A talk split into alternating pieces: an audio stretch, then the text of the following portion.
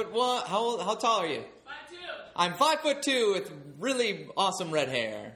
And I'm uh, five foot two with amazing red hair. what are we doing up here right now? Uh, we are introducing.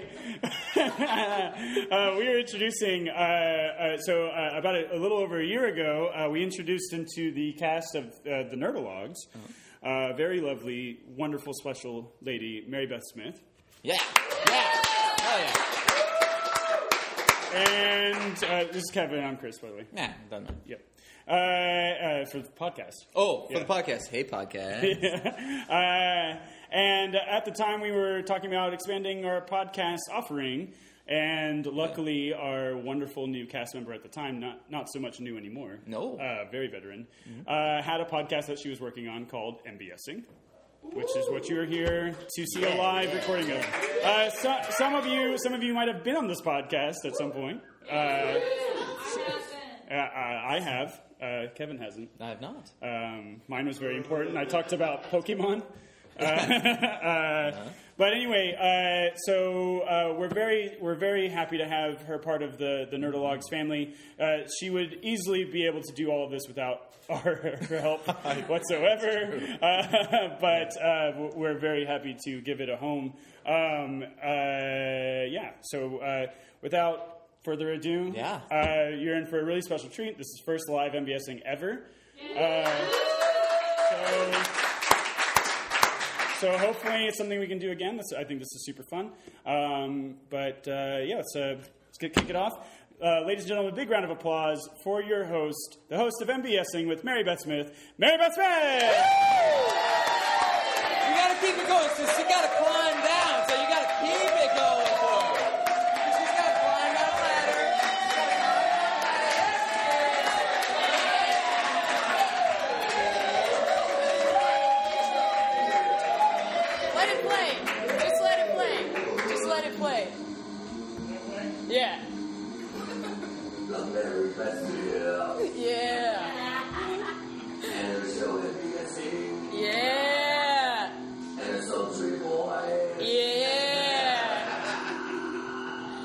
That's it. Cool. Thank you guys so much for coming. Uh, as those lovely boys said, I'm Mary Beth Smith. This is MBSing. This is episode 52, which makes a lot of sense because it's my one year anniversary. Um, this song that you just heard was recorded by my friends from the podcast The Bearded Ones. Um, they were my guests for episode 26 of MBSing. We did a big old crossover ep. So just want to get in a sweet plug for those guys, Evan Harris and Jason Underwood, holding it down in Greenville, South Carolina for the Greenville contingency of uh, MBSing fandom and support. Uh, and listen to their show on Stitcher as well, the Bearded Ones.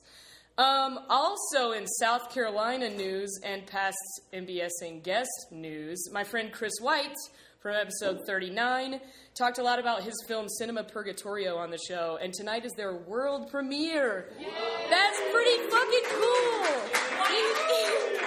He's the director and uh, and star of a film uh, that he is doing the world premiere of in uh, Columbia, South Carolina. So um, go to his website. Uh, we made these films. Check those out. Uh, keep an eye out for Bill Murray. That's literally a thing that they're looking for uh, is Bill Murray to try to uh, film a scene with him for the movie that's premiering. I don't know how it all works, but um, he was uh, he's a good dude. I really enjoyed that he did the podcast. Um, cool. That that was uh, that was top business. I have one other thing to mention before we get too far into this, and that is that uh, my very first guest on the podcast, whose name is Whitney Golden, could not make it tonight. Uh, because she has a show at Second City. don't we all? Just kidding. I don't. Um, uh, uh, she uh, she sent me a message to uh, congratulate me and let me know that she wasn't going to be able to be here. And she said that one of the things that stuck out to her the most when she did the show, listening back to it, was how many times she said the word like. And I would like to uh, uh, mention that as a result of this podcast and having to uh, listen to it when editing or listen to it afterwards because I'm uh, egotistical, um, I have consciously tried to uh, diminish the number of times that I say like in a conversation. Um, I think with some avail, but not necessarily with a grand amount of success. So let's all, uh, you know, I, I kind of want you guys to play a drinking game for every time I say like. Um, just 'cause I think it'd be a fun little thing. And you know, if you if you're getting to the end and you're getting real wasted, then stop. And because I'm not going to stop saying that word, uh, as much as I try, it's not going to happen. Uh, because there's just like not a good way to say things without saying it sometimes. I love that. Every time you say like, Can you ding every time I say it? Yeah. I don't know if I want to give you that power, Chris. to be perfectly honest, uh, I will say a tentative yes. Um, cool. uh, so, um, another uh, couple of things to get out of the way at the top. Um, it's been a weird weekend in the sense that I had to see more than one of my very good friends off on uh, uh, moving endeavors, um, and both of them were past guests to the show. Uh, so James Allen, whose episode about rap was just a delight. My brother, or my brother, my mother texted me to tell me that when she listened to it, it reminded her of my brother, which was interesting because I'd never really thought about James in that way at all. Um, so that's, I guess, those are things that moms help you realize. Um, but yeah, he was, he and I did have a, a pretty like brother sister relationship, and I'm really gonna miss that guy. So. Uh, and he wished me lots of well wishes for this, but he's like, I think, still currently driving down to move to uh, South Carolina um, as we speak. And another gem of a human being, uh, fellow member of the Nerd Love, Steve Persh, is somewhere in the process of moving to Milwaukee, also as we speak. Uh, he sent, um, al- along with uh, basically producing the functionality of everything as it exists on the website now for this podcast and for everything the Nerdologues do and a bunch of other shit for the group. Steve also uh, did a great episode with me and uh, sent along the idea of, first of all, he sent me one of his favorite quotes from the podcast, which uh, the site should feature some quote clips soon if that's something I ever get around doing, but he made it so that it can do that if I want it to. Uh, but he told me that one of his favorite things was from Eric Garneau's episode about Bruce Springsteen, where he said that I feel like Springsteen's narrators are almost always lying to themselves. Uh, Steve also introduced the idea to me of having a few people come up and give some uh, corrections or rebuttals or retractions for anything that ha- they happen to mention in their episode. Uh, and the first one of those that I would like to do, and if I'm not mistaken, there's someone here that I wasn't sure if he was going to be here.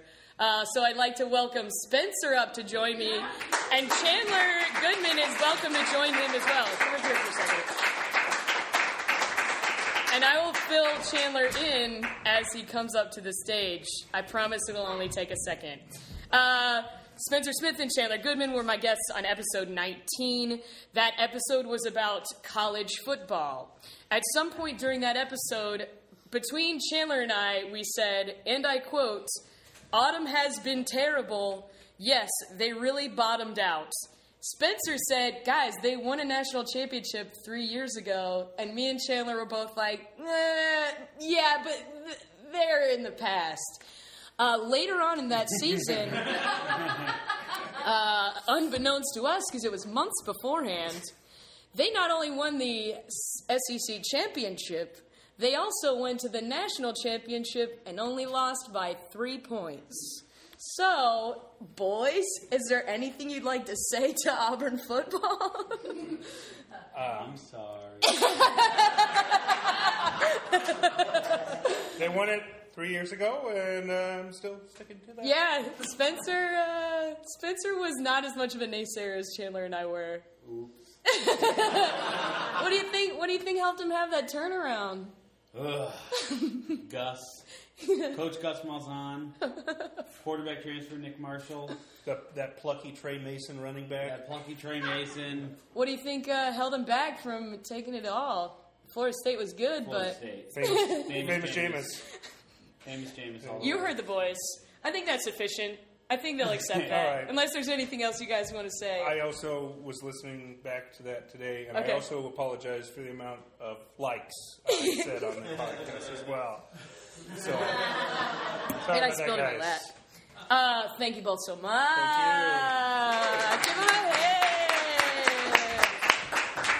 Uh, as a quick insert, I will say uh, that Sawyer Heppies from episode 44 mentioned to me that he was very distraught that he did not mention news radio on his episode about sitcoms as his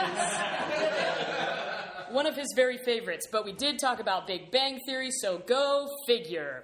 Um, uh, I love you, Sawyer. I don't think I would have said that if he had actually made it, so that's his punishment. Um, cool. Uh, we got one more uh, little retraction to do, and that is with my good friend Rob Grabowski. Um, before you start, Rob, Sure. I would like to play something. Oh boy. Uh, Chris, can you handle that for me? Nope. Hey, Mary Beth. This is it. Tim Dunn. Congratulations on one year. Thank you for having me on. Uh, it's a great show, and you should be proud. I wanted to get you something for a one-year anniversary present. Uh, so what I did is I took my least favorite moment, no offense, uh, from last year, and I I have a lot of free time at work right now, so I went into GarageBand and made you something. Uh, so here is uh, a good friend of mine, Rob Grabowski, recommending something terrible. Yeah, we all, you, you remember Paul oh, God. I'm familiar with the Great Solly Shore. I've seen Bio-Dome. Ah, I see. Okay, the Bio-Dome holds up. Okay, the Bio-Dome holds up. Okay, the Bio-Dome. Okay, okay, the Bio-Dome holds up. Okay. Guys, settle in. Okay, the Bio-Dome. How long does this? How long does this go? Two minutes? Jesus Christ! Bio-Dome holds up. I sound like that? This is your no wonder voice. people it don't was want to be friends The with me. hook of a song.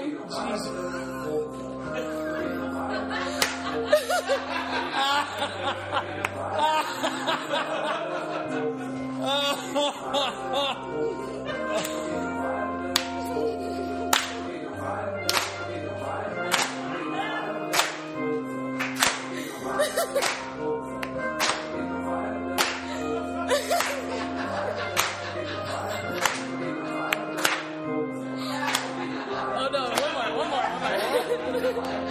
it's almost over, I promise.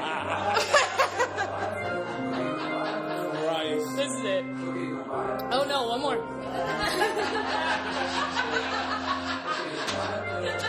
Well, how dare you? Pretty much holds up. Your movie is a piece of shit. Uh, so now that that's out of the way, Rob, Rob, if you can't tell by his reaction, did not know that was going to happen. I, on my way here, Tim texted me. He's like, "Hey, are you going to Mary's thing tonight?" I go, "Yeah." He's like, "I did a bit. Let me know how it goes."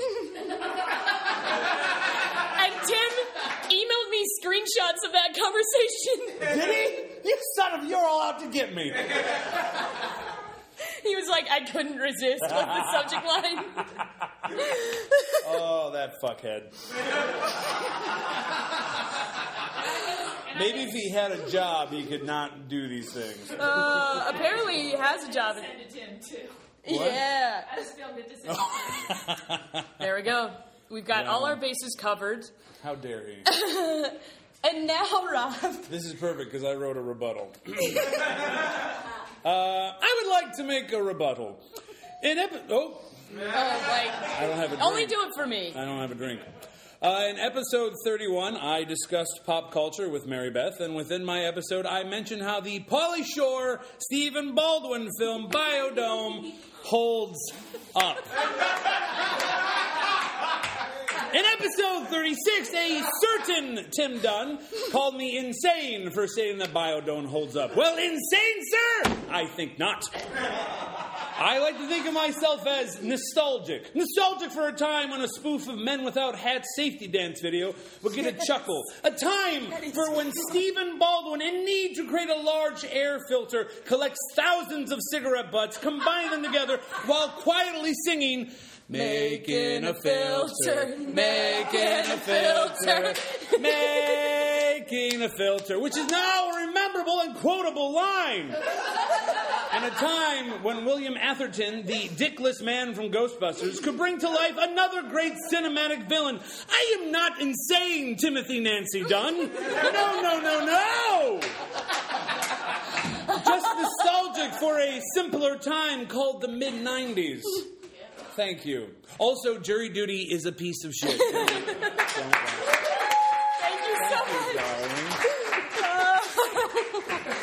I, uh, Rob, I'm sorry, but I'm not sorry. Don't be sorry.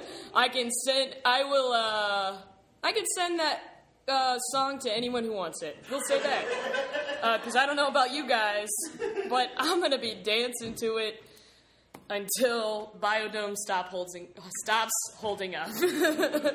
uh, with all of the corrections department type things out of the way, I would love to welcome my guest for the evening, uh, General Good Dude, and one of the creators uh, of the game Cards Against Humanity, Max Temkin.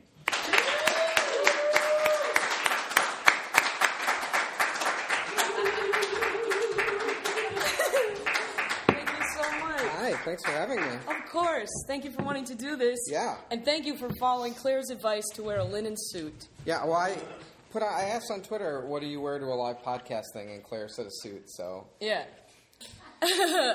I uh, I also have For, something. for people who are just listening to this, I can confirm that that's not actually what you wear to a podcast. Actually the only one here in a suit. No one else wore that. Uh, you know what? Claire's misled people before. um, I have something to wear too, and it has to do with our topic, so I'm going to go ahead and put it on. Um, it's a shirt that someone in the Nerdologues gave me. yeah. And uh, this is a mashup of the Seattle Seahawks logo and, uh, if I may say so, the best uh, species of aliens in the young adult book series, The Animorphs. That is the Hork-Bajir, uh, for those of you who are not present with us to be able to read my shirt. Uh, interesting choice on best uh, alien species. We'll get into that. Okay. Um, I wore this because Max shares my love of the Animorphs. That's true. I and do. he's going to be discussing his love of the Animorphs with me right now. It felt like only the natural thing to do for the one year anniversary Right? topic. yeah, yeah. I think so too. Uh, this is something. Um, before I let you get into the uh, uh, origin of your love for Animorphs, which I absolutely will, the origin of me knowing that you love the Animorphs was that you tweeted something to the effect of. A thing that I own is all the books in the Animorphs young adult series. And Chris brought it to my attention, Chris Geiger, and I replied, That is also a thing about me. And I had so I had caught a couple of Animorphs references in Nerdologue sketches. Yes. And now I know where it they were going. It was coming me. from. Yeah. And so if you were wondering when you did those shows and one person laughed at those jokes, It that was, was me. yeah. I think the first time I dropped references was uh, in our J.J. Abrams show. Uh, something that we wrote into it was that we could pitch things to J. Well, we were supposed to be auditioning to him for him, and instead of auditioning for him, I chose to pitch a uh, movie uh, series based on the Animorphs, just because you know that needs to happen eventually, and that was my time to Well, we do can it. we can get into the TV series. So were you a fan of the TV series? Uh, Did you watch it? We can absolutely get into it. Um, I was a fan, but only because of how rampantly I was a fan of the books. Right. And I could recognize in my teens when I started watching that show there was a lot of things wrong with it. Well, can I can I turn the interview tables on you for a second? How- Sure. How, did you get into the Animorphs? okay. Um, Also, how old are you? I'm not. Is I'm 25. Okay, I'm 27. Okay. so that's about yeah, the same. I, I thought you were older than me, but not by much. Okay. Uh, so we probably have similar stories here. yeah. Um, I remember very vividly uh, that it, around the third book, uh, when it came out, I started to see them in our uh, school's library. I think specifically around time of a book fair. And I was like, this looks amazing. I'm gonna go ahead and buy a few of these at once. Uh, and it was like two or three at the time. And then I remember during the book fair, there was a dress as your favorite book character thing, and my friend Justin Funderburk, who I played soccer with, dressed up as Marco from the Animorphs, and I was like, "You like Animorphs? Oh no." um, you enjoy Animorphs? I just got into them, and I respect this so much. Let's talk about it. And so I think from that point forward, I would just read them every single month when they came out. Yeah. Because I just got super into it really quickly and saw that other people enjoyed it too, uh, that I thought were cool. So I, I kept doing it. What's the origin of your love for the Animorphs? Um, well, I found out. So, looking back on my childhood Mm-hmm. with the perspective of like what I do now for a living, which is like Mm-hmm. dumb comedy shit um, and pranks and things like that. Um, the big formative things for me were uh, Penn and Teller had written three books, and my dad had them, and I got them from my dad, and they were full of like pranks and jokes. That's awesome. And that- so, and, that, and they had one about playing. Can't with even your- imagine. Yeah, they were really silly. They had one about like playing with your food, and that was very formative for me. And like, to this day, I do a lot of food pranks because that was like instilled into me that it's funny to play with food. By Penn and and Teller. prank food, yeah. and the other big one was Nickelodeon magazine. Um, Okay. This was so like Mad Magazine. I had access to like my dad would get it for me when we would go out to the mall together or something. But I wasn't really into it. It was kind of a um, kind of a bad period, and the the mid '90s were a really rough period in Mad Magazine's history. Um, so it was not great. Um, but Nickelodeon magazine came out. Uh, it had been rebooted a few times. And this was around 1995, 1996, like really hit its stride. Mm-hmm. So they were launching new Nicktoons. This was like the wave of like the really cool Nicktoons like Ren and Stimpy. And then they would collect comics about the Nicktoons in the magazine. And they would also have like a poster in every issue that was a prank poster. So the poster would be like a fake door, and you put it up in your parents' Oh, house. that's you'd like, you'd like prank your parents. And your parents would be like, "What- "What's I would this do that shit. poster-looking door I was- doing here?" So I would like I would plan I would plan for Nickelodeon magazine to get to my house and like set the pranks out. Like it was a huge. That's awesome. Um, and I was a I, I was like hook, line, and sinker. I was, It was in the monthly? No, it was uh, it changed around because it was always flat. It was always in trouble. Um, and this was also around when Nick got bought by Viacom, so it went from monthly to quarterly to ten times a year. Okay. Uh, so this was around the period I think when it was ten times a year. Okay. Um, but uh, I bought all any shit that they advertised in Nickelodeon that they said was cool. I bought it. I made my family go to Nickelodeon Studios, and I went to the game show that they advertised, where they poured the slime on people. Yes. Uh, Did you get slimed? I did not get slimed. I saw the slime and I, I tasted it. And It's edible. It's edible. What did it, was taste like, like? sweet green bullshit. I don't know. corn, corn starch thing. Um, I bought uh, Gak Floam. I had the alarm clock that made the terrifying like auga noise that was really impractical. And to this day, it makes me kind of panicky if I hear those sound effects. Um, I bought. Um, I had every. I really bought all the bullshit. And so Okay. and, Nic- and I watched. I had a party at my house for me and my four nerd friends, and we would watch the Kids' Choice Awards. Yeah. I hear, I watch. I would have. I, would, I did that by myself. Yeah. Um, well, I will say it did occur to me on the, it did occur to me on the way over that if you had told me that all of my hours like consuming Nickelodeon things would lead for me to read a science fiction series and then get to talk to a girl about it for an hour, that I would have not believed me if I said that. That would have blown my mind as a kid. Well, believe it, young Max. Yeah. It is So- a reality. Um, so in 1996, in the issue, I just looked this up. So it was in the issue when they previewed the Kids' Choice Awards, which were hosted by Rosie O'Donnell. As you do. Yes, and I who won the, the stupid surfboard that year? I think it was Jim Carrey was the big recipient of the award that year. Um, they had. I think I saw that particular Kids Choice Awards. it was a I good one. remember, It was a banner year. It was back. I remember it was like J- in the golden JC years. winning it, taking it Um, all, getting slimed. Yeah. Um, It's true. I'm laughing, but it's true. did they give him a surfboard? I have, I Uh, really- that I think I think isn't that People's Choice Awards? I, it was some fake awards. Teen Choice Awards. Yeah, yeah, Okay. Teen Choice They gave Awards. him something silly. Anyway. But yeah, they always gave dumb bullshit. In that issue of Nickelodeon magazine, there was sort of a a stapled paper copy of the first half of Animor of the first Animorphs book, which The was coming out. The Invasion. The Invasion. That's right. With, with one of the worst illustrations of all of the covers. It's- it was sort of yeah, this the very first one is probably the worst. It's one of these really bad, like CGI wireframe morphs of Jake, a boy, like a model, a child model, Yeah. turning into the head of a lizard because they couldn't do the whole thing just the head. really silly. Um, but I read it and it was really creepy. It really, it was actually like really dark and creepy, which I did not have the um, fortitude for that as a as Ooh, a child. I was, okay. I really did not like. I, to this day, I don't really like scary things. Me neither. I Um, uh, I got home last night and my roommate and some friends were watching a scary movie and I went in my room until it was over. Yeah, I don't I like. don't do I, don't- it. I, I do not like scary things. But Animorphs, put, I felt like it pushed it right to the edge of like uh, it was just intense enough for me to handle it, but I appreciated the science fiction.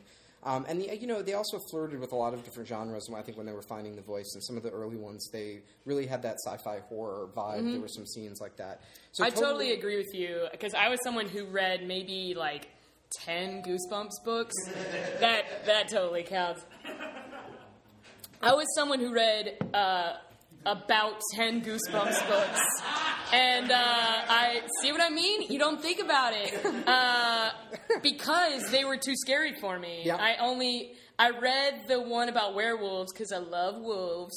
Um, uh, that is also a reason I got super into Animorphs because I love wolves. Um, but they were too scary, and I totally relate that Animorphs was just the right amount of intensity and action that I still And dug I, it. I think I think what attracted me to it was it was scary, so it sort of pushed my tolerance of like what I was willing to read as a kid. Yeah. but it was sci-fi, so it all behaved according to rules, so I could kind of get my hands around it, and it was like I had this safe way to access it. Um, also, I read not a. Uh, uh, Goosebumps about werewolves. I read Choose Your Own Adventure about wer- about Ooh, werewolves. and it's- I had nightmares for weeks. I could not sleep. it was so upsetting. Um, that was around the same time. yeah. Yeah. I Uh, feel like extremely upsetting. I used. Uh, I feel as though I used to have.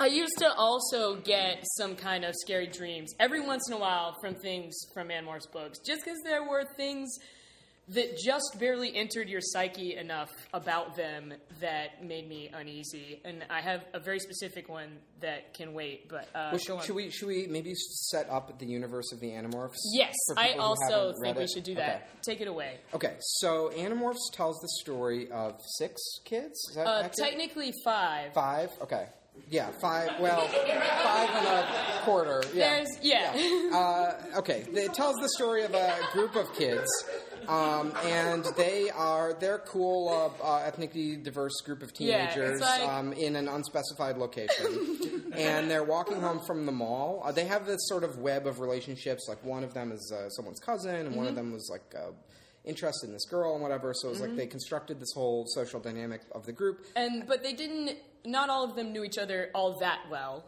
Right, right. They were so they wound up by happenstance walking home together one night, and an alien spaceship crashes. In a construction site. creepy as abandoned they construction do. site. Um, and a uh, uh, uh, alien comes out of the construction site. A dying alien uh, comes out of the construction site, and with a with a technology called the morphing cube, and has them all put their hands on the cube and gives them this power. And then he's killed by another alien who shows up on the scene, and the kids hide, and then they make their escape. And as the books But they on- watch him die. That's true. That is scarring. Yeah. Um, it was very. I mean, that book was dark. It was, I mean, and I think it, that I, I, I like that. Like, I'm a I'm a big fan of. I love in fiction when they introduce someone who seems like they're going to be an important character and then kill them off right away. Yeah. Big, big Joss Whedon trick. Uh, he'll do that a lot because it makes you. I mean, you, it raises the stakes on the series. Right? Yeah, and and it's something that the only source of knowledge that they had was immediately wiped away. Right. you know, they touched a box Right. and were told a story, and that's it. Yeah, and and also, I mean, I, I really, I, it's a trope that I love in fiction, where it's like the um, authority figure who gives them the powers and knows what's going on and understands what the deal is with the aliens and why there's fighting and all of that. He's killed, and it leaves them like, and they have to figure this stuff out Mm-hmm. Sure. themselves. There's like, do you, do you watch Lost? I saw the first season and part of the so second. you know, in the, in the in the pilot episode of Lost, I'm, I'm spoilers for people who haven't seen Lost, but uh, in the first episode of Lost, they find the pilot of the plane that crashed, and you when you they find him, it's like actually it was an actor who was already like pretty well known. It was like the policeman from Heroes, and he's like. You, you're like, remember they found the pilot, and you're like, oh, okay, they're finally they're going to get a leader, and someone's going to lead them. I do And, like, remember this. Four seconds later, he's like instantly killed by the smoke monster. And, it's such a good moment in that pilot because you're like, oh shit, they're really on their own. Like there is no authority figure. Sure. Um, same thing with when uh, Elfangor is killed and the alien. His name's crashes. Elfangor, just so everyone knows. So Uh, anyway, also Elfangor introduces the idea that Earth is already inhabited by a parasitic Right. race of aliens named the Yeerks. Yeah. That will definitely come into play. Yeah. So long, long story short, the kids discover that uh, there's already an alien invasion happening uh, on Earth, like in their town, all over. It could be their family. It could be their friends. Yeah. They don't know. Yeah, uh, and it's these. It's a race of sentient uh, slugs called the Yeerks. So they're very intelligent, but they have no. They have you know shitty slug bodies, and they communicate telepathically in these pools. And uh, um, I guess we'll, we should probably just set up the canon of the universe, although it really unfolds in a fun way if you read the series. But so the Yeerks on the on the Yeerks' home planet, they lived these kind of sad lives, these sad, uh, intelligent slug lives, as you do. And then they uh, discovered that they could crawl into the ears of this uh, monkey, this uh, um, unevolved sort of ape species on their planet, this primitive ape species, and control them. Um, and so that was the first species the Yeerks take over, and then they use the ape species to conquer a few more species. So they conquer two more, and then they they're warring with a third species, and then they find Earth. And when they come to Earth, they're like, "Oh shit, it's perfect! Like the humans have n- they don't have the right technology to fight us. They have huge numbers. They have tons of natural resources. It's like the perfect planet." Really easy to control. Yeah, they, yeah, we have like political structures that are easily subverted. So this already like appealed to like my paranoid, like, like, uh, you know, ner- nervous like child, Yeah. uh, you know, I uh, feel like honestly, Yeah. that was one of the things that the TV show kind of did more for me Mm-hmm. was putting it into like uh, showing it against other shows that I watched and enjoyed, and seeing that also as a physical television reality Yeah. made me, I think, step back from it a little more and think, oh, oh, this really could be real world where I'm in high school and all my teachers are yeerks and all this So stuff. to, to give you a, just a, just a sense of the degree to which I was already obsessing over this Uh-huh. at the age of let me do some math. I mean, what ten, uh, nine years old? Yeah. When this first book came out. Um, I don't. I do not remember this, but my mom has a story that when I was very young, I could not go to sleep because I would worry about. You know, you're in school and they they teach you like what to do in a fire or something like that. And as soon as I started learning that, I would freak out about it, and so I couldn't go to sleep. Because, and my mom would be trying to put me to bed, and I'd go, "What if there's a fire?" And she'd go, "Well, then we'd get out. Then I would come get you, and we'd leave the house." And I go, "What if you can't come get me?" And she'd go, "Well, then you'd leave the house. You go down the stairs and leave the house." And I go, "What if I can't make it down the stairs and we can't leave the house?" and she'd go, "Well, then so the fire department would come and they would save us." And I would go, "Well, what if the fire department is busy? What if there's a fire in another? You know, what if they're somewhere else?" Yeah. Well, then the Deerfield Fire Department would come and save us. What, what if they? What if the Deerfield Fire Department is busy? and eventually, she would just go. Then we'd all die. and I would just and I would just lie there awake, just uh, trembling. about- Yeah. Eventually, Yeah, and how if just- all of those things came to pass, you would all die. Well, if you travel, if you go down that path like six more Mm-hmm. what ifs, you realize that like the sun is going to consume the earth and nothing matters. So I was like, I was Sure. already very, you know, I was already saw the facade of all of our political Okay. and social structures, and it terrified me to look. You were a into the- precocious to child, Look into the void. yeah, well, I read a lot of Nickelodeon magazine. Um, so okay, so the ba- so the so the year so the background of the story. So where does it start? So when the kids get their morphing powers, the Yeerks already have a pool in. Oh, thanks, Kevin. Kevin brought us some water. Thank you so Um, much. the the Yeerks already have a um, uh, a feeding pool underneath the city that the kids live in, which turns out to be LA, but you don't know that until the end of the uh, the series. The very end. Uh, like six sixty books in, fifty something. Uh, 50? fi- there are 54 books. 54 books in. Well, plus all of the Megamorphs, Alternamorphs. Uh, there's and, like- uh, and then the Chronicle series, the There, Chronicles there's two. Alternamorphs. Yeah. What, two Megamorphs? Or Three no, four, one yeah. one Alternamorphs, like four alt- uh, Megamorphs.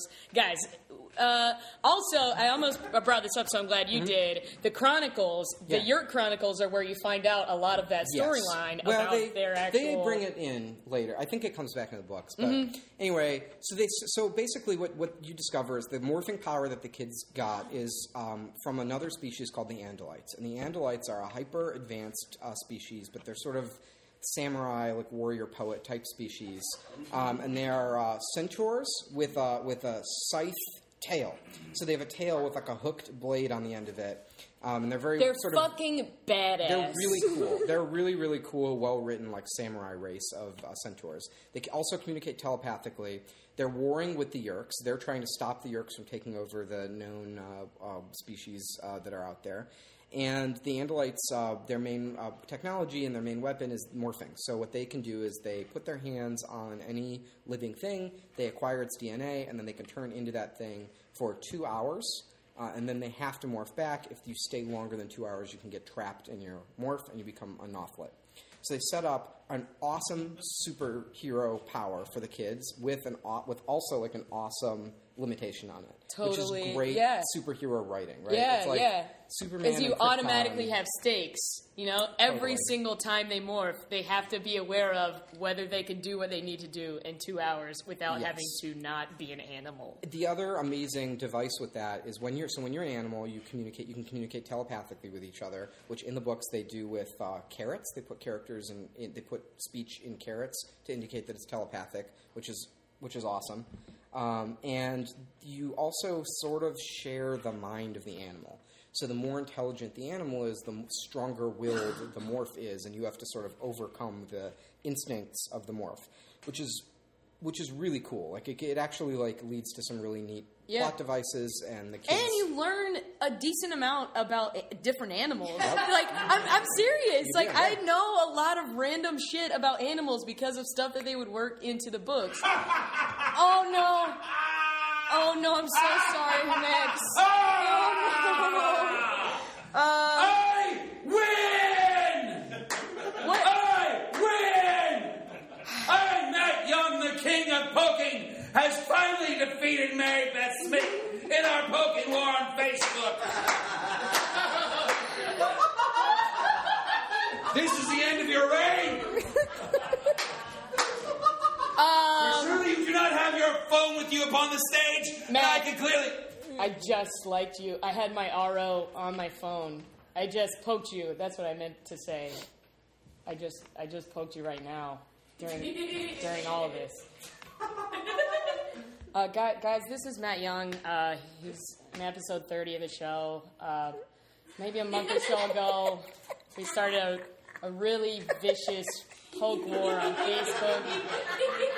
Um, Matt apparently thought he won, but I I just I thought I'd trap you here on stage, but I you couldn't poke me back. I had my phone. Well, that's really unprofessional and really rude to Max. Max Max has an iPad too. We both have things that have notes on. You are now the queen of poking.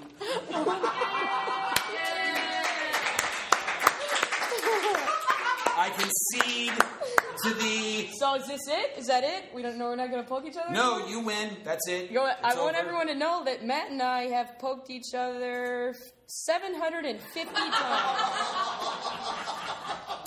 750. I got a suit of armor. Hey Matt, Matt, hey. I'm gonna I'm gonna point something out. Um, you can take it or leave it. Uh, I know I kind of started it by by pointing out that Jeff had been poking me a lot. Jeff Murdoch, past guest of the show. often refers to Matt as his dad. Uh, so I said, Jeff, your dad's po- or uh, Facebook is suggesting that your dad poked me. That's really weird.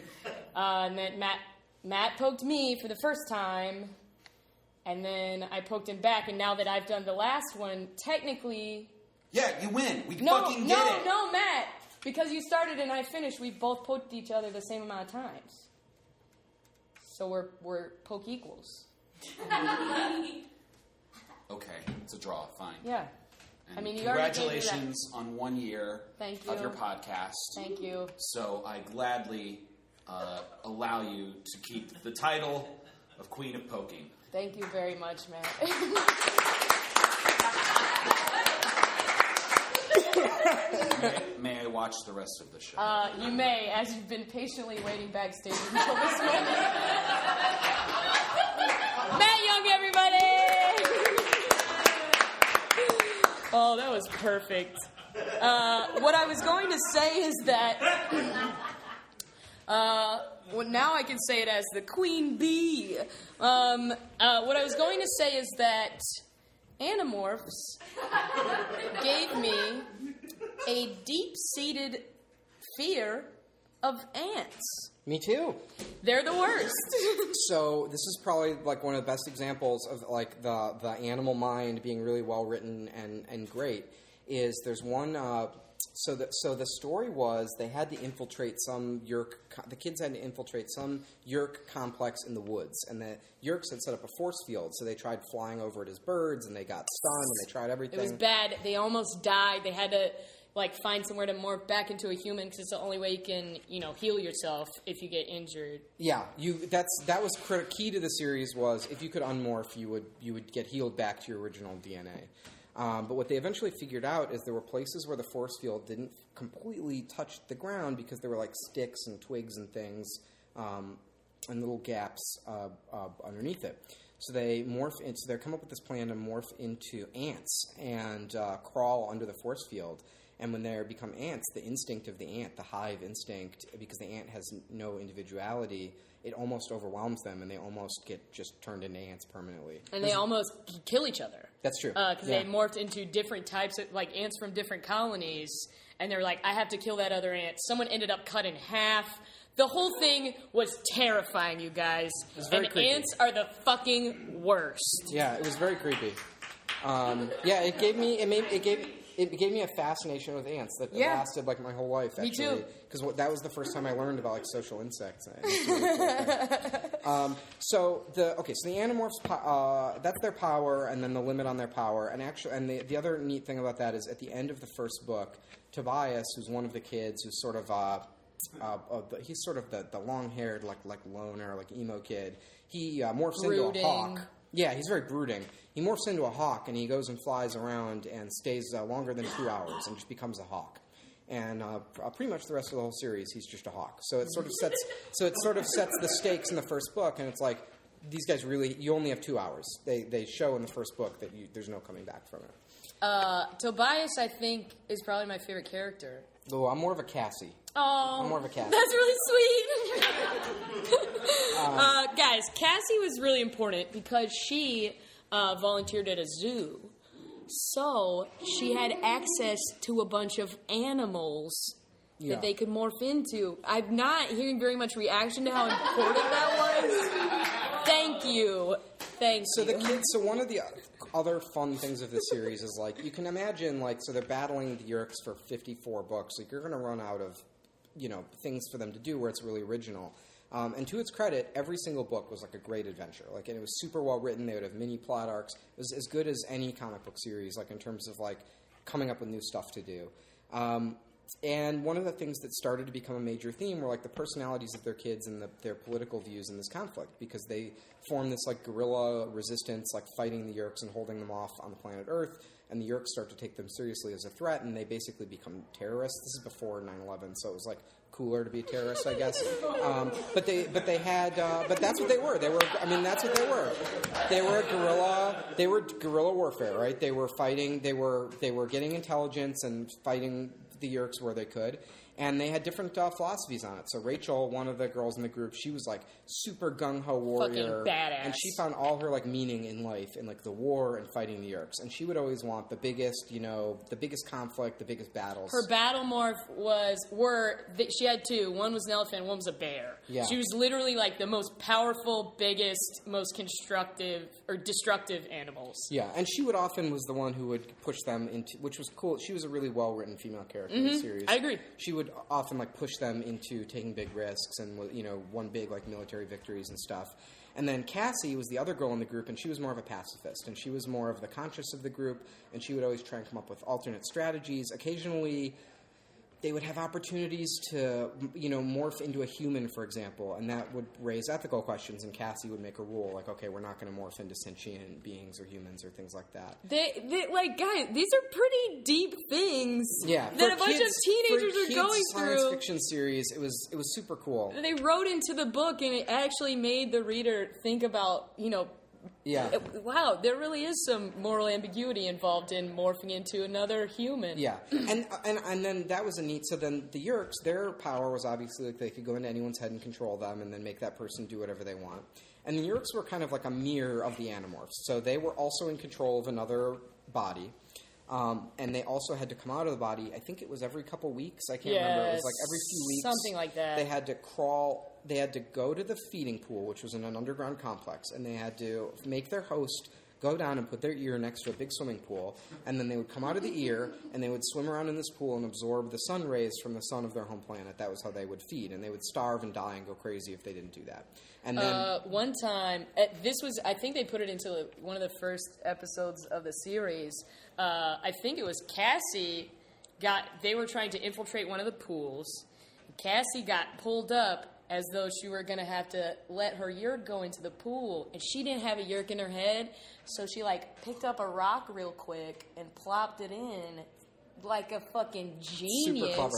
Do you remember? Do you remember what you? Do you remember how you got into that Yeerk pool? There were many Yeerk pools, but Uh, there was one in the high school. This was the one in the McDonald's. Oh no, I wouldn't have remembered Okay, that. Okay, you go into the McDonald's and you order. This was another weird Animorphs thing. Was they all the brands were real, which was. Which, so, I, I, I, I, have mixed, I have mixed feelings about it. I, I now know that they were not product placements. They were just the authors were just saying brand names.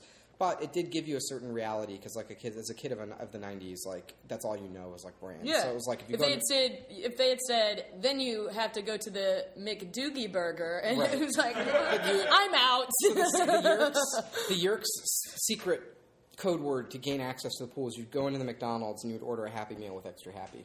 That's right. that? I remember that. So anyway, the, the Hilarious So, so the Yeerks also are the Yeerks are set up as sort of like the mirror of the Animorphs, and they have like a weakness that mirrors the Animorphs' weakness, and it was just, it set it up for this just awesome this awesome series of conflicts through the books. Um, and the other thing that was really well done, um, as I was kind of thinking about it today, was like the continuity of the universe was really cool. So I liked this as a kid. I was the other, my other sci-fi reference points were like Star Wars and Star Trek. And in, the, in Star Wars and Star Trek, they could always write themselves out of problems, or like this. They always had this sci-fi trope of like, oh, there was always another species with a new technology where you could go and fix this problem or something, right? It was sort of magical in that sense. Yeah. There was no limit to the number of species in, in Star Trek, so they could make anything happen.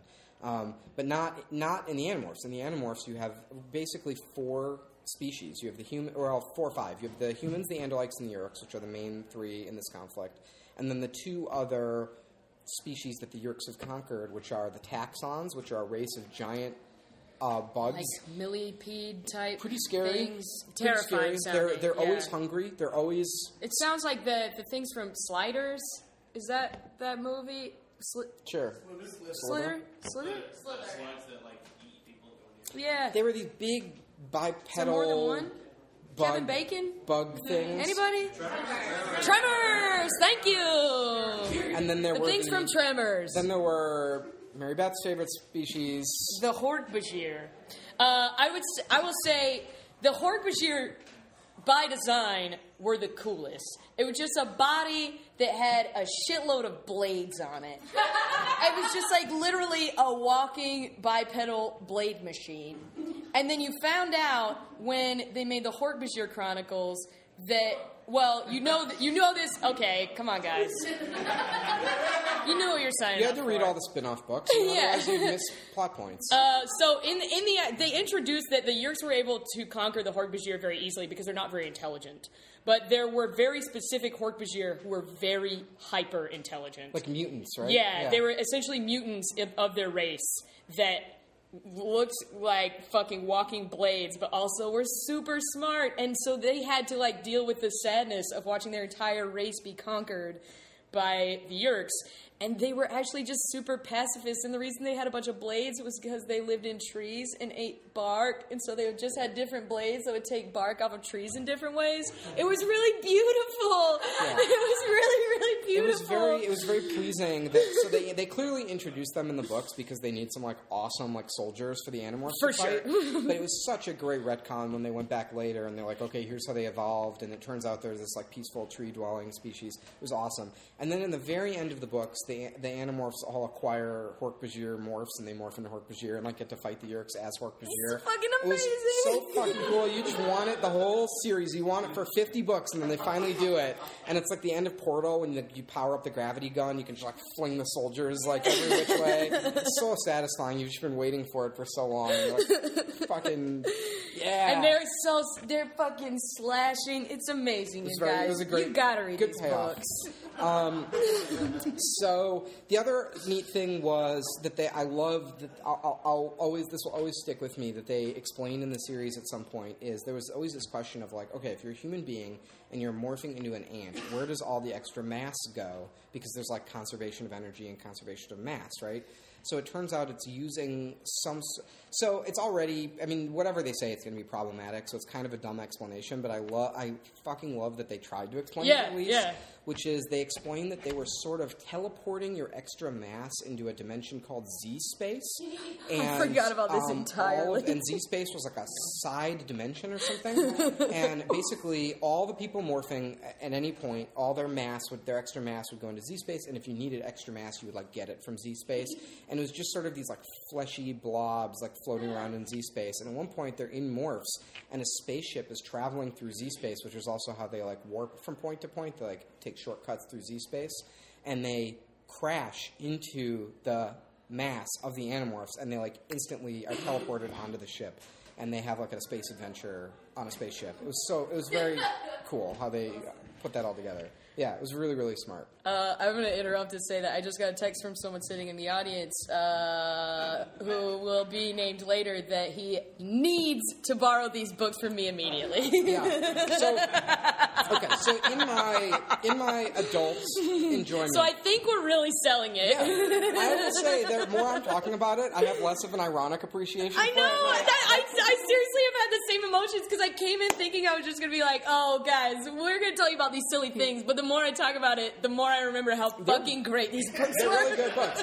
Okay, so um, so I've been reading uh, in the last year, like since I've kind of remembered how much I like the Animorphs and how formative it was for me. I've been doing a lot of research online, and as you might imagine, the Animorphs books have been really adopted and kept alive by the furry community for obvious reasons. They really connect with these books, and this book. This book really speaks to their fantasies and their desires. Uh, it was, I guess, very formative for them in the same, in a very different way than it was for me. Um, but uh, so there's a if you go, for example, if you wanted to, you could go on Tumblr and type in Animorphs into the search and look at the Animorphs tag, and you could see some weird things.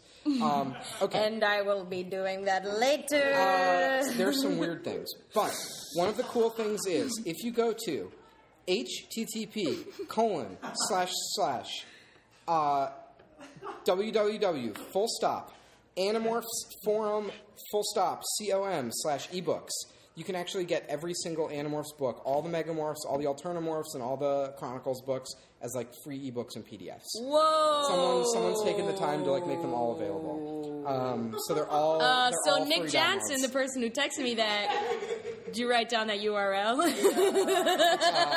it's uh, animorphsforum.com slash ebooks. So, and I verified on my iPad that, that, that they work. It Uh, I seems- will seems put that in the notes for the show. Um, so For everyone now, within the sound of my voice who is going to read all of the Animorphs now. I think um, we should probably talk about the TV show, and then Yeah. maybe we should talk about some of the plot arcs because I want, I'm curious, like what of the stories you liked in the Animorphs. yes. So the TV show you were a fan of? Um, I watched every episode. I knew when it came on TV, and I was there for every time. I, liked the uh, casting of it. I liked a lot of the like artistic direction as far as what morphs looked like and what the aliens looked like. I, I was on board for those. Uh, I recently acquired antenna television. Upon looking at the antenna television listings one night at mm, 2 a.m., on one of the channels, I noticed that they played back to back episodes of Animorphs. What is antenna television? Is this like some sort of new uh, air, startup it's over I? the. Air, no, it's like the opposite of that. It's it's Someone uh, is broadcasting episodes of Animorphs. Okay, I'm gonna. So I should probably say at this point, non-digital television. I literally have an antenna. There are Animorphs like zooming through the Yeah, air. Yes, so some Mike. TV shit I have for to say, Animorphs. I have to say, I could not disagree with you more on the TV show. Wow. it was. It has got to be one of the. I literally Oh, cannot you didn't say let me how, finish my how thought bad though. this show was. In watching those episodes, Ah. I realized, holy shit, this is terrible. At the unconscionably bad. time, I really liked it, but I think it was just because I liked Animorphs. Now, watching it, I was like, oh god, this show is not even presentable. Like it should Yeah. not exist So as if a you show. just think about like just on the surface, just imagine like the challenge of making the show with all of the things we've described, right? The main thing is like kids turning into animals. And you're making it on a children's network with kid actors. Like you have you can't have a in lot the of animals. early 2000s. Yeah, in the yeah, I think it was like ninety nine two thousand. Like they have no CGI. Like it's a fucking shit show. Like they can't afford anything. It's awful.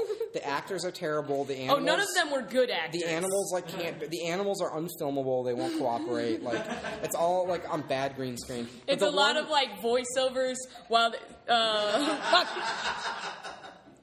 It's a lot of voiceovers while there's a shot of uh, rat or something to that Yeah. effect, just looking around, and then and a, a voice actor, or an actor voicing over that, going, "Jake, I don't, I don't see where we're supposed to be going." like, it's I mean, just, just, it, it was, it was so ill conceived to make a live action show of Animorphs. Like, it, if ever there should have been a show that was a cartoon, this should have been it. But the one cool thing about it was uh, Jake, who's like the main, the leader of the Animorphs, and kind of the main character, played by Shawn Ashmore, Shawn who's Ashmore! Uh, Iceman. The in, uh, Iceman! The, uh, uh, uh, X-Men, X-Men. movies, which I just saw the new one, and it was uh, okay. I have not seen it yet. It was pretty good. It Okay. did not. Uh, it did not crush my spirits. That's what most people have said is that it was pretty good. yeah, pretty good. Um, so I'm trying to keep my expectations better pretty than low. uh, Animorphs the television series. But I will say, I, uh, this is a long shot, but um, uh, Animorphs was on around the same time. I think it may have been one year on Snick after the Peter David written children's science fiction show called Space Cases. Oh yeah, One of the, yeah. One of the That was really super strong. That worst low. Yeah, yeah. It was one of the worst low budget, terrible like kids sci-fi shows. like and I funny. loved it so cheery, much. It was bright such, and so much Davenport heart. and Goddard do the best they can. Uh, I Their space cases. yeah. I remember it. Uh, amazing show. I VCR'd every episode. I and also watched every it multiple that. times to get all of the different, you know, meanings and catchphrases, and I thought it was really funny. So now I know, in retrospect, it had a good, couple of good things going for it. It Mhm. had uh, the the main uh, teacher who was the the disgruntled guy who was like the guy who was like you know the teacher who was on the ship with them. Mhm. He was like a character actor who was pretty good, and he was a admiral on Star Trek. Um, it was written by Peter David, who wrote a lot of the best Star Trek books. He wrote the Star Trek New Frontier series, and he wrote a lot of the Incredible Hulk comic books that were really good. Uh, so good writer, and it had fucking Jewel Staite as a young Kaylee, basically. Like they Joss Whedon stole the Kaylee character That's wholesale from from Space Cases. from Space Cases. I never. She's like a known young, plucky mechanic who's like the heart of the. I like that you said that was a long shot, as though I wasn't gonna know what I Space don't know. It was. Canadian. I it was a Canadian show, right? Yeah, I think you're right. A lot of the kids Yeah. had Canadian accents. Uh, I mean, most of the people We- on Animorphs were Canadian F- actors too. FYI, we really should do a kind of one-off podcast series where we watch all of the space cases. I'm in. Where we rewatch them all. I'm in. I believe they're You all. heard on, it here I believe first. they're all on YouTube. Okay. And maybe some, apparently some people are nostalgic for it. Deal. Um, so anyway, e- so as this was also an important childhood experience for me because I remember being literally so excited for the Animorphs. I, I, I went back and before the, sh- the series came out because the series came out four years after Animorphs started, so the first couple dozen books were out by that point. And before the series came on, I actually made a calendar of how long it would take me to reread all the books, just so I could be fresh. You know, you want to freshen up. And as a kid, I had a, I had a, uh, my reading chair. I had like a little rocking chair in my room, and I was in my reading chair, and I reread every Animorphs book because I wanted to make sure I was up Ready. to speed. Yeah, I wanted to get prepare myself. Um, for the show to come on, and I remember watching it. It was the biggest disappointment of my childhood. The- I mean, I broke thematically, my, it like- broke my heart. There was nothing that actually was uh, a version of a book. Like they did the first book pretty much in its entirety for the first two episodes. I think they Yeah. split it up over, and then everything else was a mess. Like they just imagine- grabbed from. Wherever they wanted in the series, oh, we like this storyline, we'll do it second. When there wasn't nearly enough to have set it up in the first place, guys. No, no characterization, Terrible. no characterization, none of the subtext. And I remember feeling, and you know, to me, Nickelodeon as a kid with not many friends, Nickelodeon was like my connection to the world, where I was would Faux watch it and I would be like, okay, I'm participating in a culture that other humans are participating in, and I was deeply, I was deeply, totally I agree with was that. deeply, em- that's why Nickelodeon was so important to me because Yeah. it was like I would watch it and I'd be like, other people are watching the same thing right now. They're doing the same thing I am. I And feel I was deeply ashamed watching Animorphs because I thought this show is misrepresenting something I love to Yeah. other people who will see it and they will judge my tastes and think that it's stupid Yeah. and corny and awful. And I, I was like betrayed by it. And imagine like as a kid too, like how bad something has to be for you to be nine years old or ten years old and think that it's shit. Like, do you remember when you're a kid and you would get like fucking thick crust like Pizza Hut pizza, and you'd be mm. like, "It's hot, it's got cheese, it's amazing. Like, it's the, it's the best thing I've ever eaten. It's pizza." Can you imagine how badly they had to fuck it up for you to be like He- ten years God, old He and, is not wrong at all. it's like, really bad. This is shit. How could anyone like this? I know I know I stopped being as excited about it as I was when it first started. Like I got a few episodes in and was like, "Oh, this isn't what I wanted it to be." But I love Animorphs so much that I'm still to watch it all. Yeah, I did not. Um, there were two shows that in my childhood that, that I just they I, they like completely abused my trust, Mm-hmm. and they were Animorphs and uh, uh, the Star Trek uh, after what was the one after Voyager with Captain Archer and Star Trek Enterprise. Yeah, I remember I watched that when that show came on. Like I was a big, Vo- big Voyager fan. I was a big Voyager fan. I'd watch it. I'd watch it every uh, Wednesday night at 8 p.m. on UPN after Dr. Quinn Medicine Woman, and um, I would I'd go and brush my teeth during the opening uh, credits and first commercial break because that was the longest period of time. And uh, my parents would let me stay up and watch it, and I was crushed when Voyager ended because that was my that was my science Yeah. fiction thing growing up. And then I had my all my friend my you know four nerdy friends came over and we all watched the pilot together and like discussed our theories like during the commercial breaks. And then when when Enterprise came on, we had a similar like I think I watched it with my dad actually, and we mm-hmm. like had a whole night where we were like ready to watch it, and it was like it opens up with this like inscrutable, horrible chase scene, and they're chasing a Klingon. It's in a cornfield, and it's not in outer space, and you don't meet a captain. And it's just this boring bullshit opening scene, and you're like, what is this? Like, show me a spaceship for Christ's On sake. par And with then that- what Animorphs God- did that to a book series that we loved. song started, and you're like, what is this? So those were the two times in my life. I mean, I didn't have girls to break up with me, but I had those shows.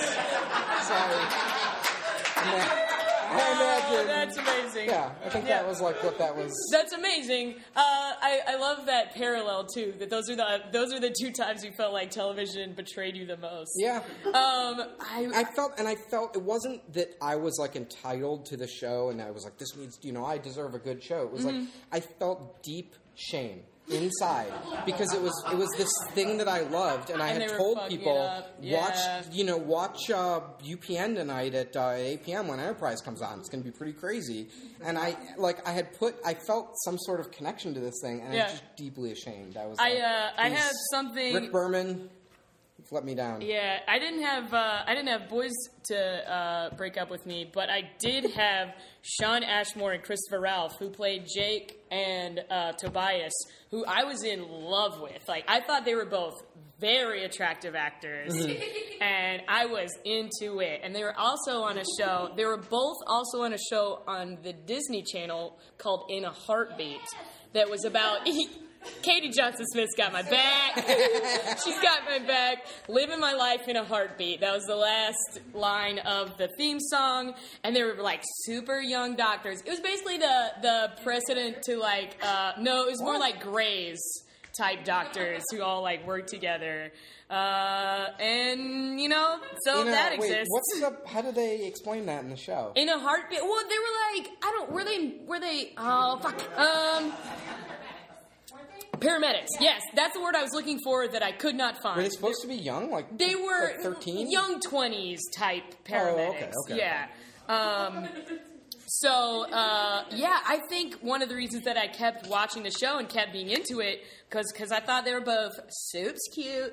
I enjoyed their work on In a Heartbeat, and and uh, yeah, I wanted to keep watching those cute boys turn into animals in poorly produced ways. I uh, I thought I thought uh, Rachel, whatever the, the Oh, young sh- woman who played Rachel, I thought she was pretty cute. She's cute. She was no Jewel Staite from uh, uh, the Uh, Cra- Space Cases. cases. Yeah. Or and she was no uh, uh, Roxann Biggs-Dawson who played B'Elanna Torres on Voyager, who I also had a very a big crush on. Okay. Um, All right. So maybe I had a little more eye candy than you did Yeah. in that case. Yeah, Uh, I like girls who could fix things.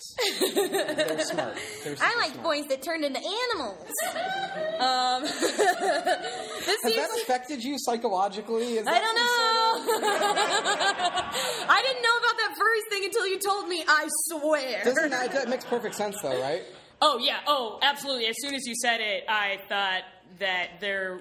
I, I was surprised I didn't know about it. Yeah. Is basically what I should say. It took me a second when I started googling for Animorphs and I found this, and I was like, "Why are the furries posting on Animorphs?" Oh, there it. Yep, that makes checks out. Um, yeah. Before uh, before I introduce one more uh, segment, I want to uh, talk to Max briefly about um, fake Animorphs covers that are becoming like an underground meme.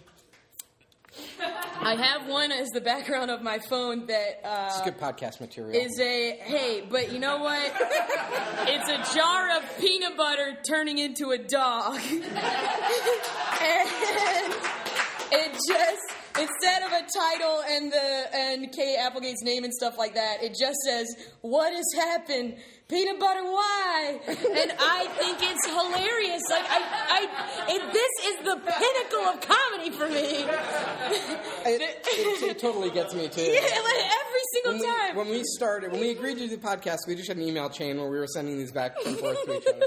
There's So- one that's Adele just transforming into a Dell laptop computer. That's fucking hilarious.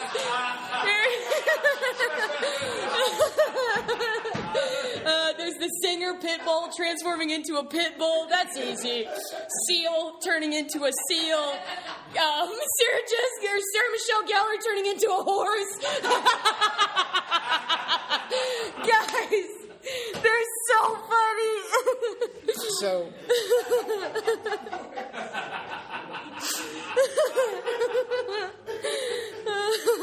all right, this is this is one of my other favorite Animorphs details that we should talk about. So every book had a couple of, of interesting traits that was sort of like cool book technology. There we go. So one thing was on the cover there was a CGI morph of of a kid into an animorph. And at a time when in 1996, this is way pre TV series, you did not see like a lot of CGI stuff. It was pretty cool, and they got a lot better than the kid turning into the lizard head. So like by the end of the series, they were actually pretty cool. uh, Yeah. pretty cool graphics. And when then- they turned into the Hork-Bajir, that cover was super cool. yeah, and you could tell too. So the other thing was like I, I always felt, even as a kid, I was vaguely aware that there were like marketing pressures on these books, and they were like, "Hey, find some way for the girl to be in a bathing suit, or Mm. like have them turn into like a cool animal. Like don't have them turn into a crab or like whatever they turn into. The. Like, turn, about, hey, could you have them turn into a bear, like something cool that the Yeah. kids will be into? Um, and then later, once it was like into the book, you know, forty-seven, you could tell the publisher was just like, "Fuck it, I don't just into an alien, whatever you want. Like, if turn into a Yeah. Hork-Bajir, like we don't Yeah. even we don't even know what's going on." Yeah. Um, and then inside the book, the lower right corner of the book was a flip book. So if you flipped it, you could see the kid do the morph. That was so the first thing you did. So you know, you have your little ritual when you're a kid. You get your, new- you know, you go to the store and I'd buy, you know, I'd wait a few months. I got them from the Scholastic uh, book catalogs. What? I ordered them monthly. Every single month, I would order the Animorphs book from the Scholastic book catalog, get it in the mail, and it was my fucking favorite day of the month. I think you were a more hardcore fan than I was because I would wait a couple Did you months. hear that? It's and I on would record. Go, I would, I would go to the Barnes and Noble and I would say, No, you know, I would. every month. I think maybe my parents would buy. It It was like the third Wednesday or something. I knew when it happened. No, I bought them with my uh, allowance. You did? Yeah. Okay. I can't remember if my, if it was like my parents deemed it suitable. Like, Oh, really? I, I it was like right, probably right on the line. I think maybe once they started turning into aliens, my parents were like, I think that you could buy these on your own. Yeah, the thing is, as I've established, I didn't have friends, so I didn't have other things to spend money on besides things such as books and uh, little Bow Wow CDs. Yeah, I Um, did. Oh, I was I, I was super into books, and I categorized them according to different systems. I made little labels, and yeah. So Uh, the oh, other, yeah, the right. other, okay. So then the final great thing is the back of every book had the same sort of blurb on the back, which is just like as if you're an Animorphs fan, it's this is like iconic, and it's so dumb. It's such a bad. It's the best, though. I it's such a it. bad premise for a book. But do you want to read it? We do Sure, a dramatic yes, reading? yeah. Okay. Actually, do, should we have Matt Young do it? Come up and do a- Yeah, a, super dramatic reading. I just really want to hear Matt Young read this dramatically. Is that okay? No, I love that. Okay. I'll be reading cold. It's just, uh, it's just the this paragraph up here. Got, Old man Young has to put his glasses on. we can't tell you who we are or where we live. It's too risky, and we've got to be careful. Really careful. So we don't trust anyone. Because if they find us, well, we just won't let them find us. The thing you should know is that everyone is in really big trouble. Yeah, even you. Thank you. That was on every single book in the series. Every single book. Just in case you forgot, you're still in trouble.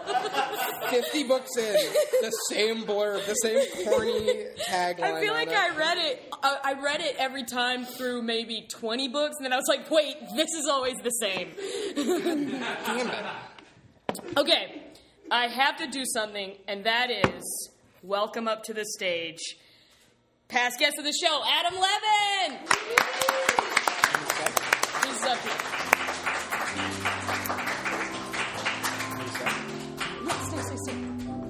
Okay. Do you mind standing? Yeah, Cool. got legs. Good. uh, Adam pitched this idea of. Do, why don't you tell them? Sure. Uh, so, guys, you know, I'm a fanatical listener to this podcast. Love it. Learned a lot. Uh, I came up with a little game to test our amazing host here. Uh huh. And, Max said he might be able to help me. Okay, so sure. if I don't know, I might throw it over to Max. So I invented a game from one game master to another. Ooh. called Matt. It's called Matt, Mark, Julia, Jeff, and you have to guess. I'm going to read a quote. These are all prior guests from Matt Barbera, Mark Coulomb, Julia Weiss, or Jeff Murdoch. You have to guess which one or who said which quote. Okay. And if you need it, you can ask the audience. Cool. Okay. Okay, I'll ask Max first, hmm, Okay. and then the audience. Okay. Matt, wait, Matt, Mark, Mo- Julia, You get Matt Barbera, Mark Coulomb. Is that how you say his last name? Okay. Mm-hmm. Perfect. Julia Weiss, Jeff Murdoch. Uh, and I just want to say, uh, Mark Coulomb came on the show to talk about uh, podcasting, and it was a really cool episode to just get kind of meta into what we both enjoy doing. Uh, so check out his uh, past podcast, The Poor Choices, and his current podcast, uh, An Hour with Your Ex. Both super great shows. Mark gave me some tips for live shows. Some of them I uh, actually did, and some of them I disregarded completely. So uh, thank you, thank you for your advice, Mark. I'm sorry I didn't follow all of it, uh, and thank you for your continued support. Uh, go on. Okay, well, I guess these other three are going to be upset that they didn't get a blurb. Oh well, you know what? Uh, I didn't hear. First question. Are you ready? I'm ready. This guest described himself as, and I just ruined it. Okay. Anyways. Describe themselves as. I'm super blue, super racist, super sexist, and also a Republican. Oh, and I love fucking animals. that is Jeff Murdoch. You are correct.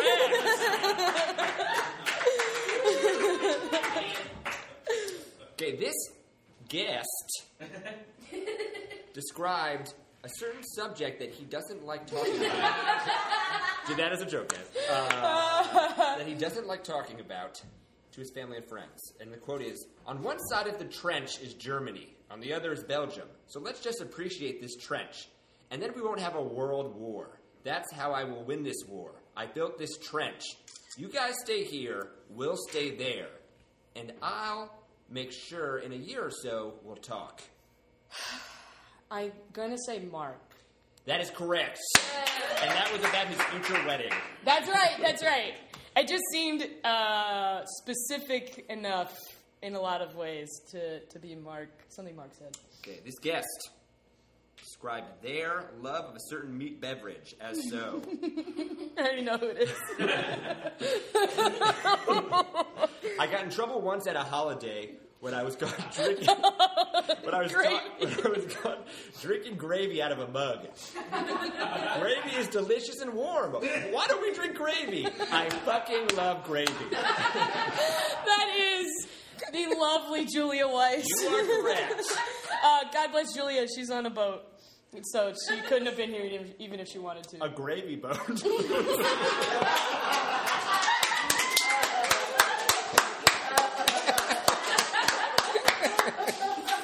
Uh, Snoop Dogg. Snoop Dogg. Dog. That's how Adam and I, or Adam signifies that someone had a good joke. I'll say mm-hmm. I'll say we both do. Okay, that. cool. Don't, throw me under the bus. Okay. I Next didn't want to take question. credit. I didn't want to take credit. It was your thing. We'll talk about a commercial break. Okay. Okay, this guest is quoting in regards to how they used to chat on AIM back in the day. Okay. It's like, what was my deal? If I told them I liked them, maybe we could have actually hung out. Besides saying things like, you're dumb, but I guess I'll talk to you. That would be Jeffrey Murdoch. You are correct. He's so tr- it's so true though. What was his deal? Come on, guys. What was your deal when you were talking on AIM? Okay. I was uh, in the Animorphs AOL chat room circa 1997. Did you uh, did you neg girls like Jeff Murdoch did in the What's chat that? room? Did you like make fun of girls in the chat room that secretly you were like, why can't I Ah. be nice to them? Ah, your let me tell you that your fundamental premise of what was happening in this chat room is literally, literally so wrong. literally so wrong.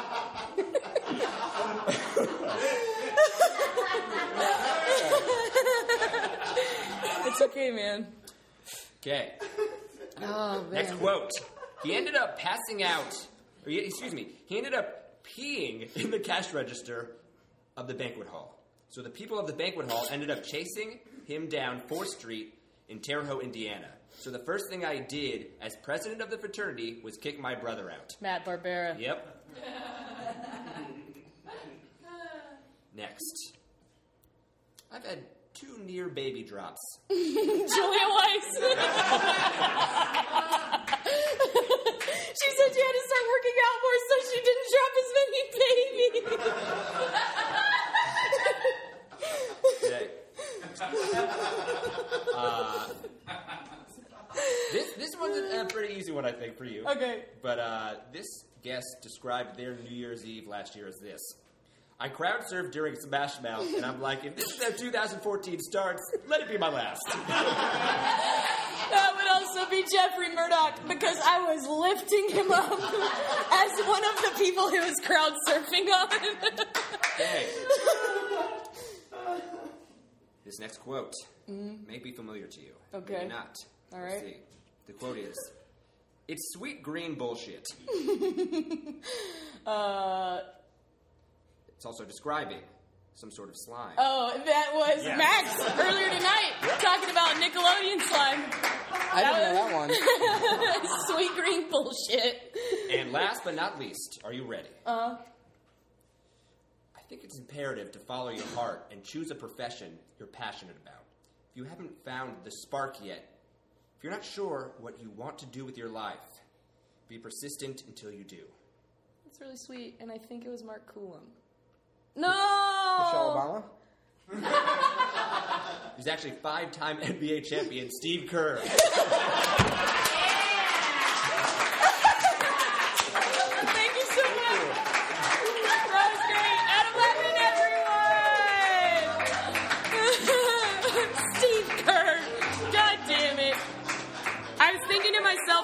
reading it, I was like, oh, this doesn't sound familiar. Of course, I wouldn't know the only sincere thing out of all of this.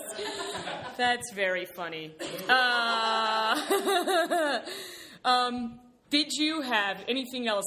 Oh, what were we put something on? We were going to talk. The last thing we were going to talk about is some of the plot arcs Yes. in Animorphs. Right. But but now I think maybe some people might read the book, so we should be cautious about about big huge spoilers. That's cool with me. Yeah. Um, But I, can still probably talk about some of the big. yeah, things, I um the last question that I always ask, and feel free to uh, interject favorite moments in the book series as you answer this question is how do you This is a feel? lot of pressure. Uh, hey, you know, All right. I uh, you don't have to. Okay. You just have to feel free to. Um, the last question that I ask of my guests is, uh, how do you feel your love of, in this case, the Animorphs, has affected your life creatively and in general? Um, well, the I listened to the podcast and I could have predicted that you were going to ask me this, Yep. but um, okay. So the first thing was the Animorphs were. I think it was the first thing that I got into that was like. Uh, you know, my dad didn't get me into it. It wasn't like Sure. a thing that my parents were into. Oh, like, man, yeah. I found it myself. It I was totally in the Nickelodeon magazine. I read the excerpt. I decided I wanted it. I got it from the store. Yeah. It was sci-fi. It was this weird thing. For me, I- my brother was also an aspect of that because he was five years older than I was, so I read a lot of things that he also had read in the past, and he never was into it. I, I had a younger brother who was just a few years younger than me, and he actually was into a lot of the same, you know, Mhm. books and, and sci-fi stuff and you know nerd things that I liked. Um, and so was my dad. Like my dad was always my Star Trek uh, buddy Mhm. growing up.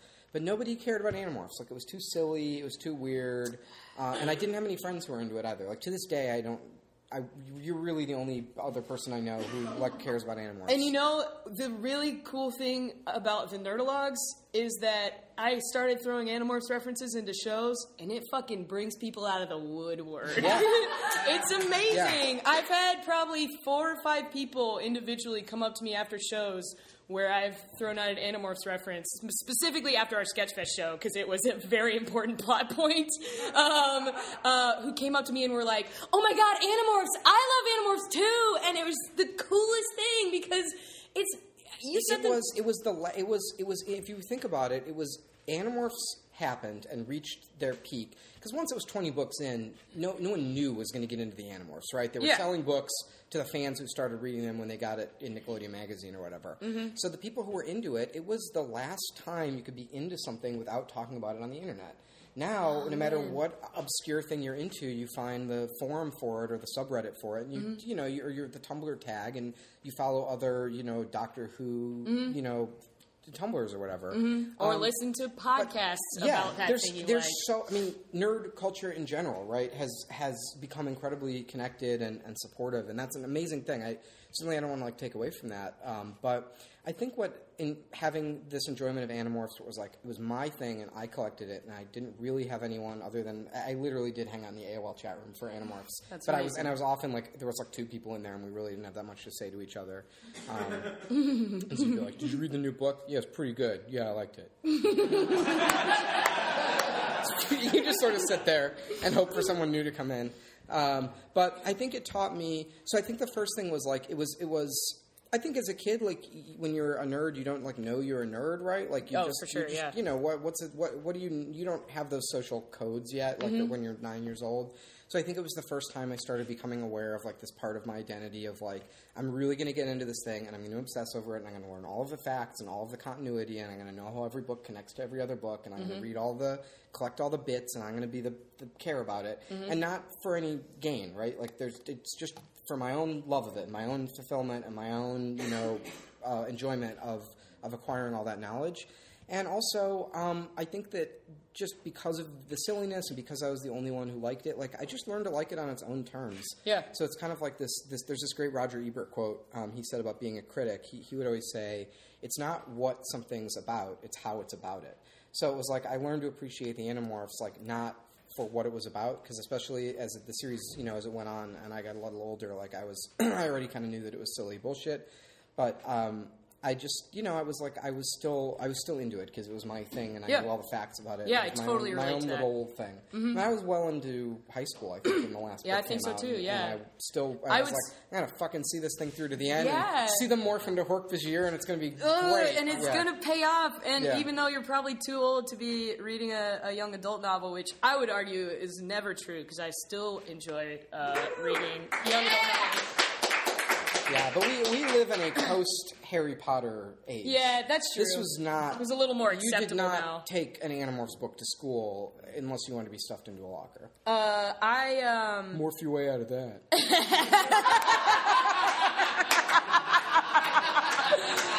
oh man! Uh, right before we started recording, when Max got here, one of the first conversations we had was that he was so excited to talk about this because he felt like he'd only ever been able to talk about to people about Animorphs for about thirty seconds before they, before they were like, "Okay, we get it," and then and we were about to sit down and talk about it for an hour, and I could not have agreed with him more.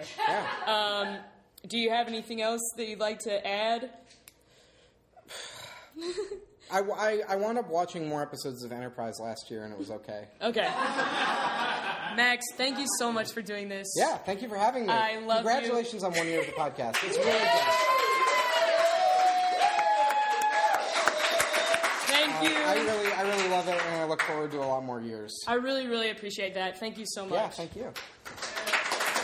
Uh, Max, I love you, and I mean that. I love you. Aww, shucks. Um, cheers. I like you. Oh, I like you too.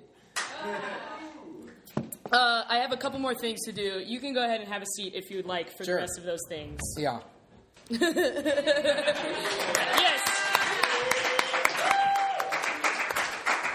Uh, Max Temkin, what a gem. Uh, to start out the last couple things, I would like to invite uh, the aforementioned Nick Johnson to join me on stage.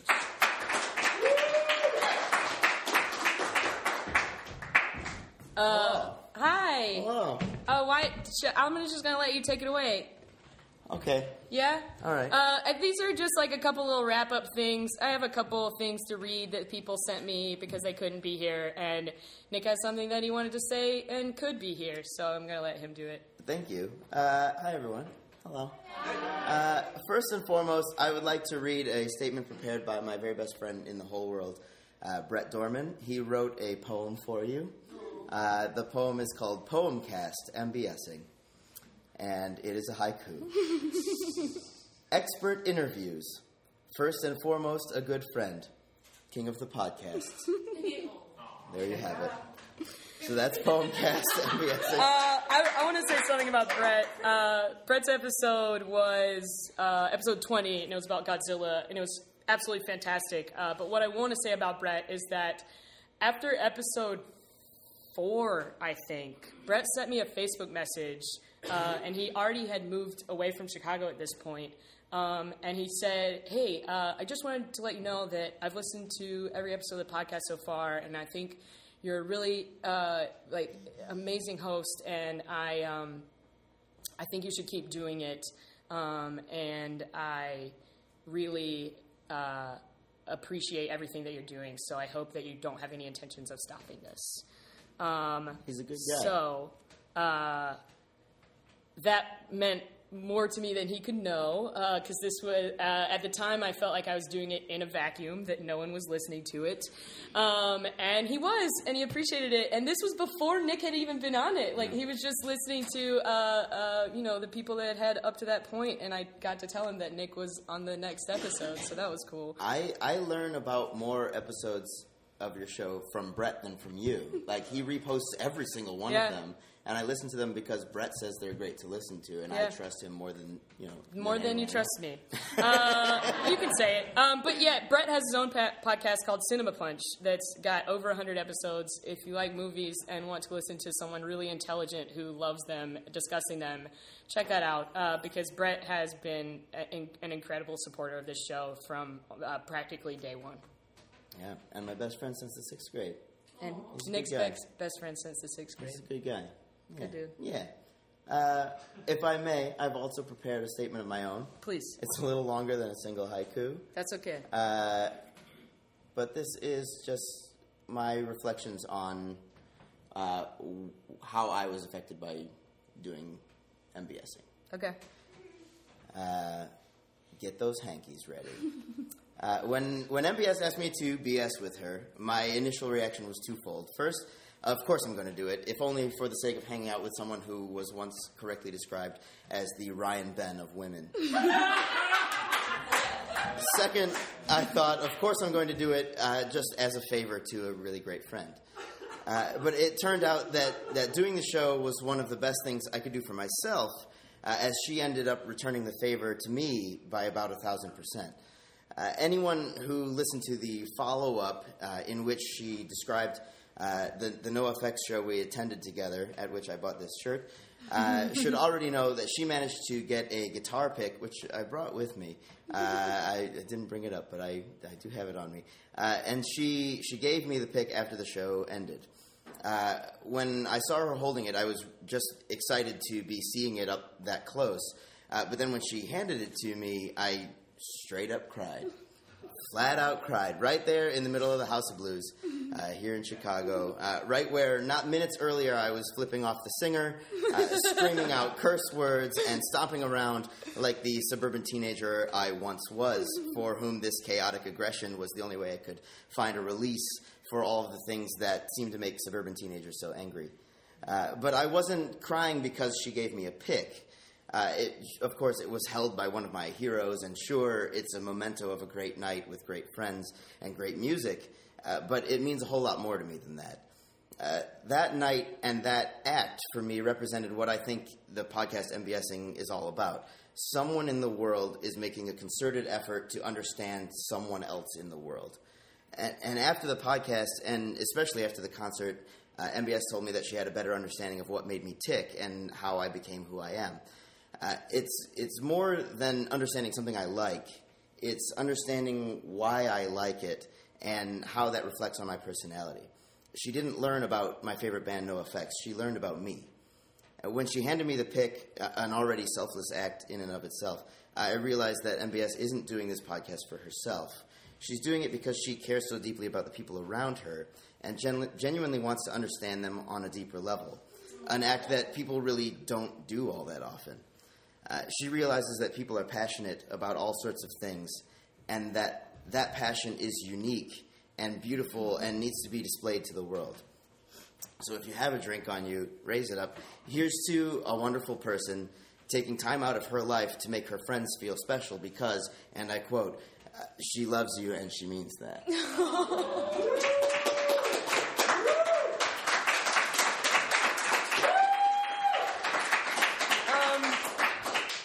holy shit. Uh, that was really sweet. Thanks, Nick. Happy to. Um, I, uh, I, uh, I, I agree with that um, but it's really nice to hear from someone else. um, and that really does sum up uh, what that whole experience was like for me. Uh, I have two really short things uh, to read before uh, before I end this. Uh, one of them is that uh, Chris Geiger just texted me from the booth and said that he thinks that uh, when he did the podcast, he said there were 450 Pokemon, and there are actually 719, and he's really embarrassed.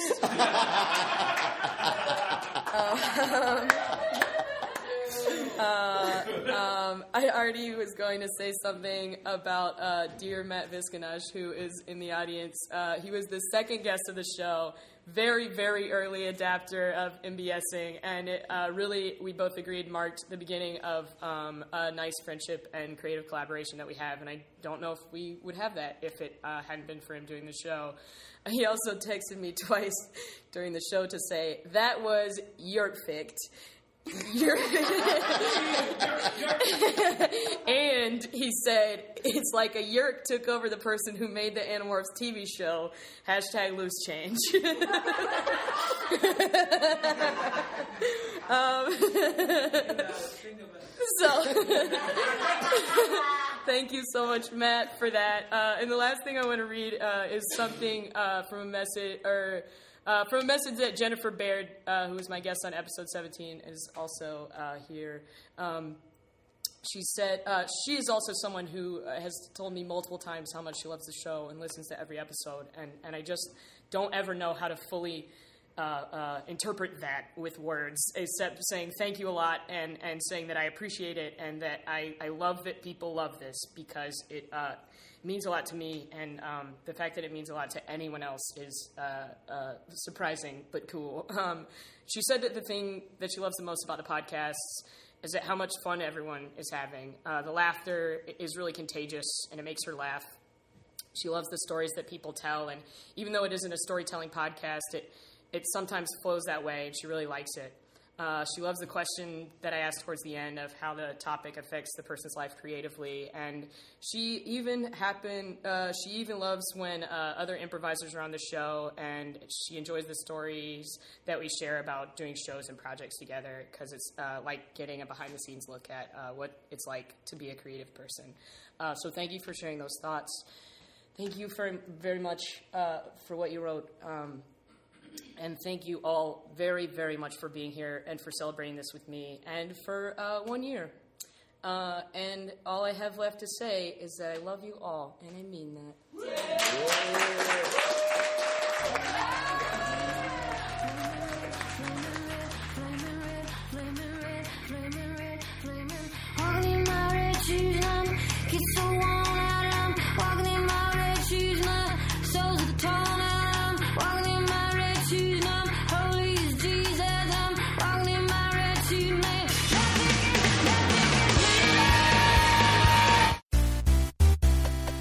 This has been a Nerdologues production. For more on the Nerdologues and our shows, please go to www.nerdologues.com.